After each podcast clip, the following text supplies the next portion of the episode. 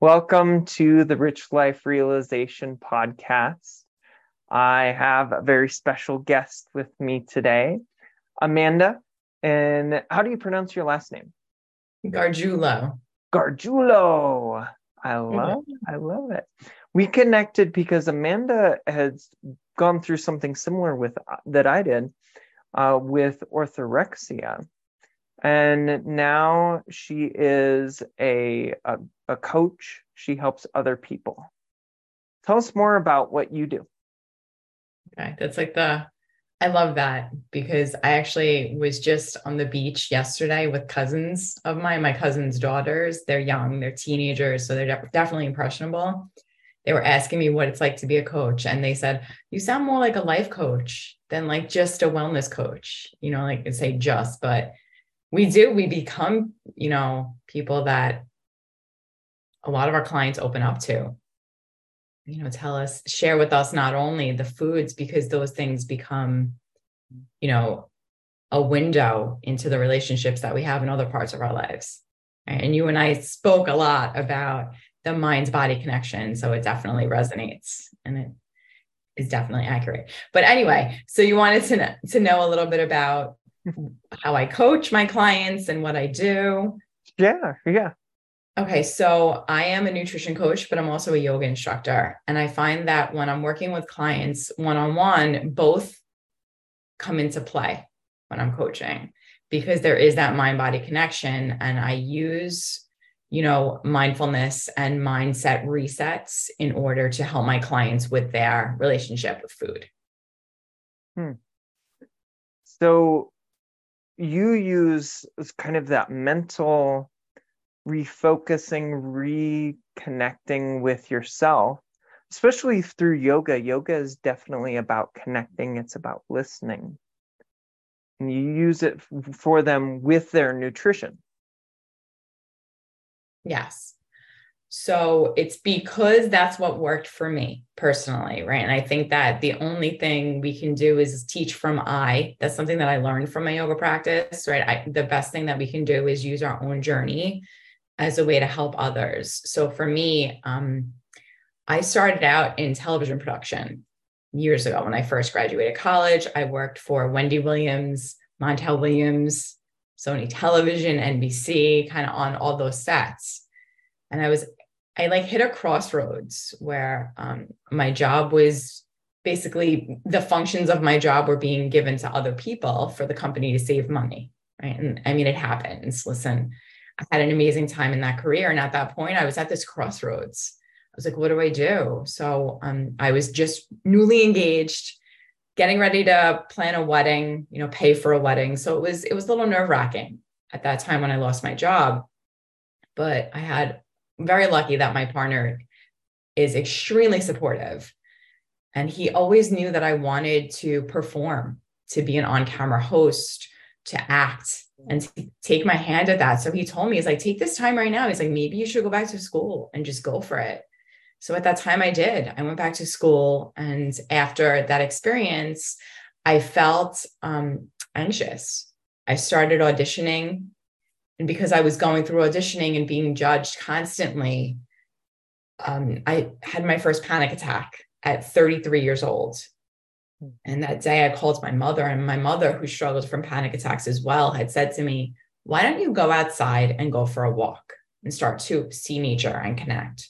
So I did it, and I was able to really calm my nerves. And at that point, I realized that my anxiety was leaking over into other parts of my life. It was affecting my marriage. You know because my husband is my closest person sometimes that's the person that gets the most of your emotion. Mm-hmm. so he was getting a lot of it. Um, and anytime he gave me feedback even in a really supportive way i immediately became reactive. Immediately was defending myself. And you know now later on you know talking about years later i can see the error of my ways right but still being compassionate with myself at that point, I decided I needed to do something. I needed to change. I needed to balance out the anxiety that was showing up from auditioning and from having leading a lifestyle that wasn't really stable, you know, as far as income and monetary, all that, all that stuff. So I walked into a yoga uh, yoga studio that a friends of mine from high school owned, didn't even realize it was her studio. When I saw her behind the desk, I was, I immediately felt this feeling of relief and like I was just in the right place. Call it like cosmic timing, you know, wh- whatever your belief is. And she had this flyer on the desk for a 40 day yoga challenge. And I said to her, I, I said to her, what is this? And she explained it to me. And I said, I feel like I need it. And she said, if you feel like you need to do it, you probably do. And at that moment, I just kind of like teared up a little bit. And I decided to sign up. And that was it. Um, stepping into that 40 day challenge, I had no idea what I was doing. And this was a Baptiste style of yoga, if anybody's familiar with it. That's um, Baron Baptiste is the founder of this style of yoga that's really about starting in the physical practice to make yoga accessible. And I was somebody who needed that to kind of move so that I could find clarity and presence and slow down in my mind, mm. find the breath. So I started clean eating. I cut out sugar, cut out meat. I was practicing Baptiste power yoga six days a week for six weeks. I was hmm. meditating every single day. And I started using inquiry questions to journal to start to get present to the way that I was showing up in my life in certain aspects and how it was leaking over into everything. This really gave me access to presence. And that presence helped me to take off the blinders and almost like remove the veil. Sometimes people say that, like mm-hmm. removing the veil. And I was able to see the way that I was showing up in my relationships and how reactive I was when my husband came to me and how I just wasn't present anywhere. Right. There's this saying in Baptiste yoga everywhere you go, there you are. So mm-hmm. every time I reacted to any kind of situation, it was defensive I wasn't open to receiving feedback. And it was this, this like knot in my stomach. But the access to the presence was really what gave me the ability to naturally control the symptoms of my anxiety and also help me to quiet those negative thoughts that show up. I mean, they're there, right? But it helped me to start to make friends with the negative thoughts. To be able to see them, take a moment, right? Breathe through them call myself out and say, oh, look, there's a negative thought. It's okay. It's there. I understand that it's my ego trying to keep me safe. But rather than feed into it, I'm going to use my breath, thank the thoughts for showing up, but choose to do what I want to do instead. And that helped me to stop reacting so much to what life was throwing at me. I learned to become an observer from there. Yeah, uh, that's that's powerful to to make that shift and to realize that I think more and more of our life isn't personal. More and more of, of the things that our spouses are doing, or our kids, or the people that we most care about, or our coworkers are doing, mm-hmm. is so impersonal they're in their confusion and we get in our confusion.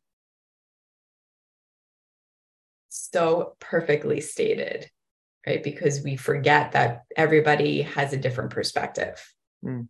and everybody's seeing things from their own reality. Mm-hmm. It doesn't mean that my reality is going to be the same as yours or the same as my husband's just because we're in the same household. You know, it's like how do how do we acknowledge that? and accept people for coming from exactly where they are. Because there's an innocence to it too. Uh, that if people have their own separate realities, there there is a, a a trust that they are doing the best that they can in their reality that they're creating for themselves. That's so beautiful. And that that even makes me think about like the expectations that we place sometimes like as a child to a parent right like i was just having a conversation about this this past weekend at a family reunion barbecue that i was at we were talking about these expectations we place on our parents as children because it was all my cousins talking about our parents mm-hmm. And we forget that they're they're literally doing the best that they can at the time right and it's like how do you it's exactly what you said rich how do you trust Like give them the trust and give them the faith and the compassion to know that our parents really did the best with the tools they were given at the time. Mm-hmm. Oh yeah, and and their parents too were given were were they they didn't mean to spread some of this illusion, some of the the false beliefs, some of those repeated thoughts that made our lives more challenging, not meaning to. Mm-hmm. Absolutely. Hmm. I just speaking to you just fills my heart. like it's this beautiful like co-creation of your center speaking to my center and it's just like those lessons and being a mirror and just being so supportive of one another like oh so grateful to know you yeah you as well thank you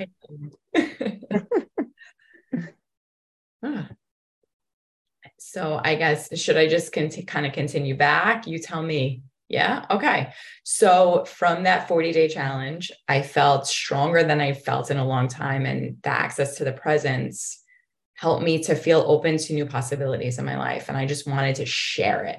Like, how can I help other people feel as good as I feel now? Because I, like I said, I felt like that veil was removed. I felt like I was sleeping for like 33 years. And now, like, somebody gave me the key. I felt like elated so I decided to, from there, I stepped into a 28 day yoga challenge. And then, right from that 28 day yoga challenge, I was like, I want to be a yoga teacher because it, at the time, it was a very logical decision because it supported what I was doing as far as um, auditioning and having an unstable schedule. I was like, well, I could just bend my teaching schedule to work around my auditions and to work around what I'm doing. I didn't know that it was going to spark a, like a passion in me and something that I just needed to share with as many clients as I possibly could. You know, so um, from doing teacher training, that's kind of where the orthorexia started to come into play because I was practicing yoga so often and I wasn't replacing the calories I was burning with this physical power practice. At the time, I started going to the gym also. So I was strength training and I was doing yoga. And my husband was working with a personal trainer there who he became good. He, my husband became good friends with him. And I would go to the gym with with both of them, kind of work out with them. And he said to me, his name was John. John said, Amanda, he's like, I think you're, I feel like you might not be replacing your calories enough. You're looking a little bit thin. And he said it in a very supportive way so he said maybe you should start tracking to make sure that you're replacing the calories you're burning. Never realizing that for some people, tracking doesn't work. For some people, it like for me personally, it just, I, I can only speak from I, right? For me, it just was something that backfired because at that time, like I was saying, I felt out of control and that fear of judgment was showing up with the auditions. I was like trying to get it right, like trying to be who the casting director wanted me to be. But most of the time, if you're if you're somebody who's a performer or if you're somebody who auditions, you kind of know that they never really tell you what they're looking for. Half the time, they don't even know what they're looking for. They just want you to really be yourself. Mm-hmm. And then if if you fit the role, great. You know, but I didn't learn that until years later I I didn't receive that message and it took me time. But tracking gave me that ability to control the things in life that I couldn't control. And I'm very, I'm somebody who's type A. And I like feeling in control when I felt like things were spiraling a little bit. So uh, for me, it backfired. And I started playing this game of how clean can I eat? I cannot, like, even one cookie was like, whoa, it was a big deal to me to introduce sugar into my body. At this time, also, something else happened with my health that kind of knocked me back one more time. I was, um, they found precancerous cells in my breast.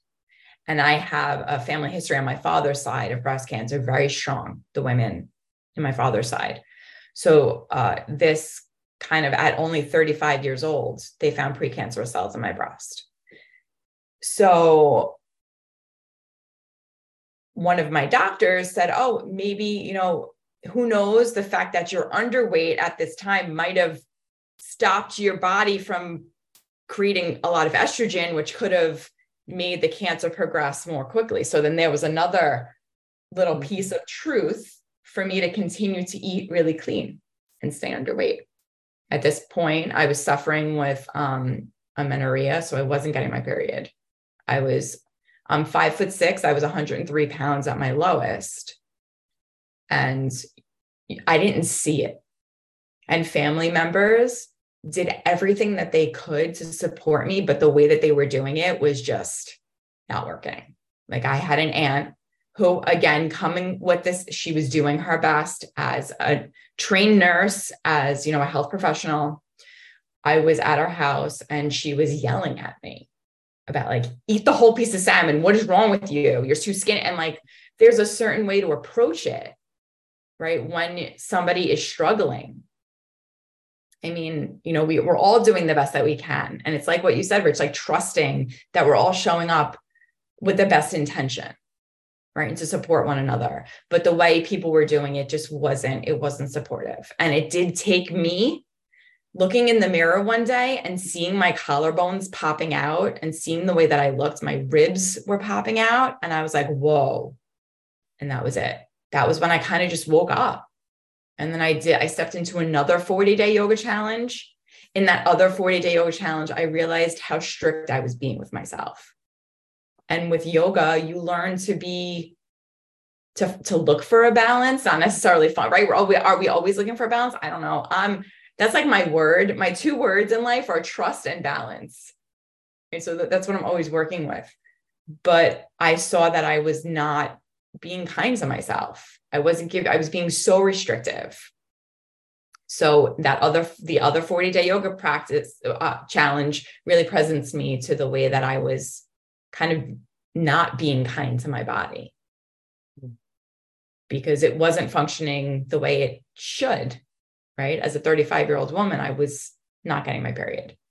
So I read I read a book called No Period Now What and my husband actually read it with me and supported me through the process of gaining the weight back because that could be a whole mindset thing too you know then all of a sudden your jeans don't fit and you're like oh my goodness am i am i going to get to that point where i'm not comfortable in my own body but you know it, it takes time and we found also i worked with a therapist and we found that for years my mother my best friend did the best that she could but her whole life struggled with her weight and she would say two things constantly you're never too thin and you're never too rich. Mm-hmm. And my therapist said over time that might have become a mantra that I took on. And that when I when this happens, it could have just woke up something in me. And that's where how the orthorexia started. But slowly through my yoga practice, I was able to presence myself and start to work my way out of it. Hmm. I love that idea too that that a mantra doesn't have to be something like something positive. It, it can also be that recycled thought that's just over and over and over again of something that is taking us away from who we are. So we are maybe unknowingly in this cycle of mantras. Yes. Mm-hmm. So that's how I guess the like my yoga practice really showed up because I was finally able to see that lie show up and do what I don't know if you're familiar with the Buddhist nun Pema Chodron. I don't know if mm-hmm. you've ever read uh, her teachings, but she has a book talking about like the shenpa, the hook, right? That the thing that hooks you. And for me, like that, that feeling of anxiety that would show up would was like my shenpa. It was the anxiety showing up, and then that lie would show up. So how did I make friends with the lie and choose not to feed into it? Mm-hmm. And to break the cycle of a mantra that was not supporting me. Yeah. Like exactly what you said. Yeah. Hmm.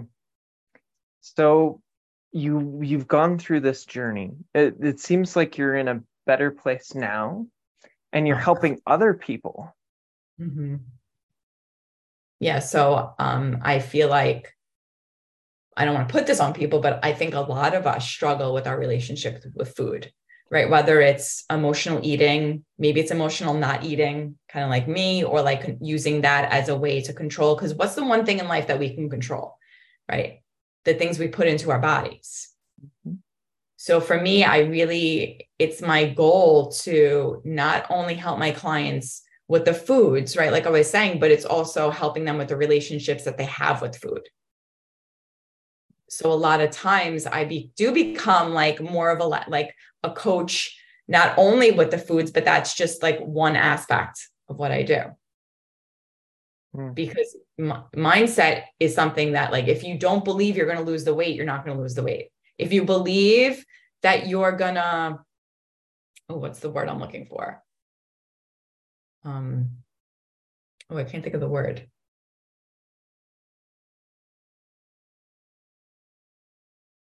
like if you believe you're going to get in your own way then you're already get, you're already in your own way you know? So yeah. it's, it's like we have the first step we have to do is to just work on the mindset first and then move forward. But the yoga for me is what has opened me up to possibilities on all fronts. So for me like it does the breath work the meditation the mindfulness work does become part of um you know my process when working with clients. But my number one goal was being able to take my journey and everything i went through and to help others whether it's with whether others are struggling and they need to put on weight or others are struggling and they need to lose weight. You know but i really do focus in on helping women who are struggling with stress and anxiety and um, are having a really hard time losing weight they're like they're my target. They're really who i'm looking for the women that are looking for balance. Because what i offer is whole food focused eating the mindfulness work behind it so that you can get really present to where you're that's the word sabotaging yourself. Right? so if you believe you're going to sabotage yourself you're already it's already there right? The thought's already there. So you're already sabotaging your success mm-hmm. without even realizing it. If you believe you're going to then you will right? So you have to have that mindset of being open. So like we work on that first.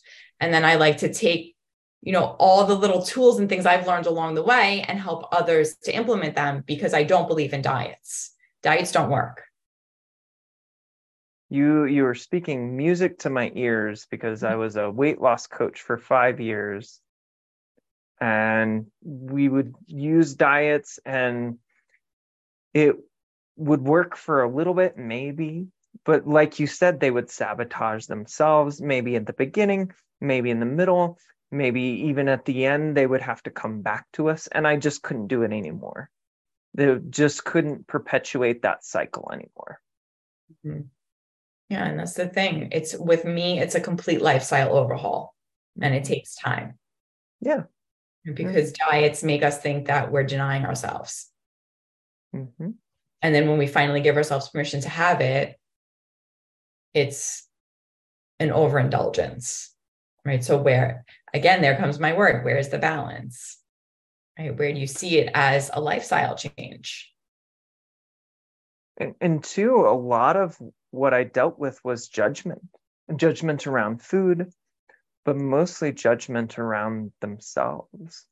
Mm-hmm. And if they can learn to drop the judgment around themselves, especially around food, that heals the relationship.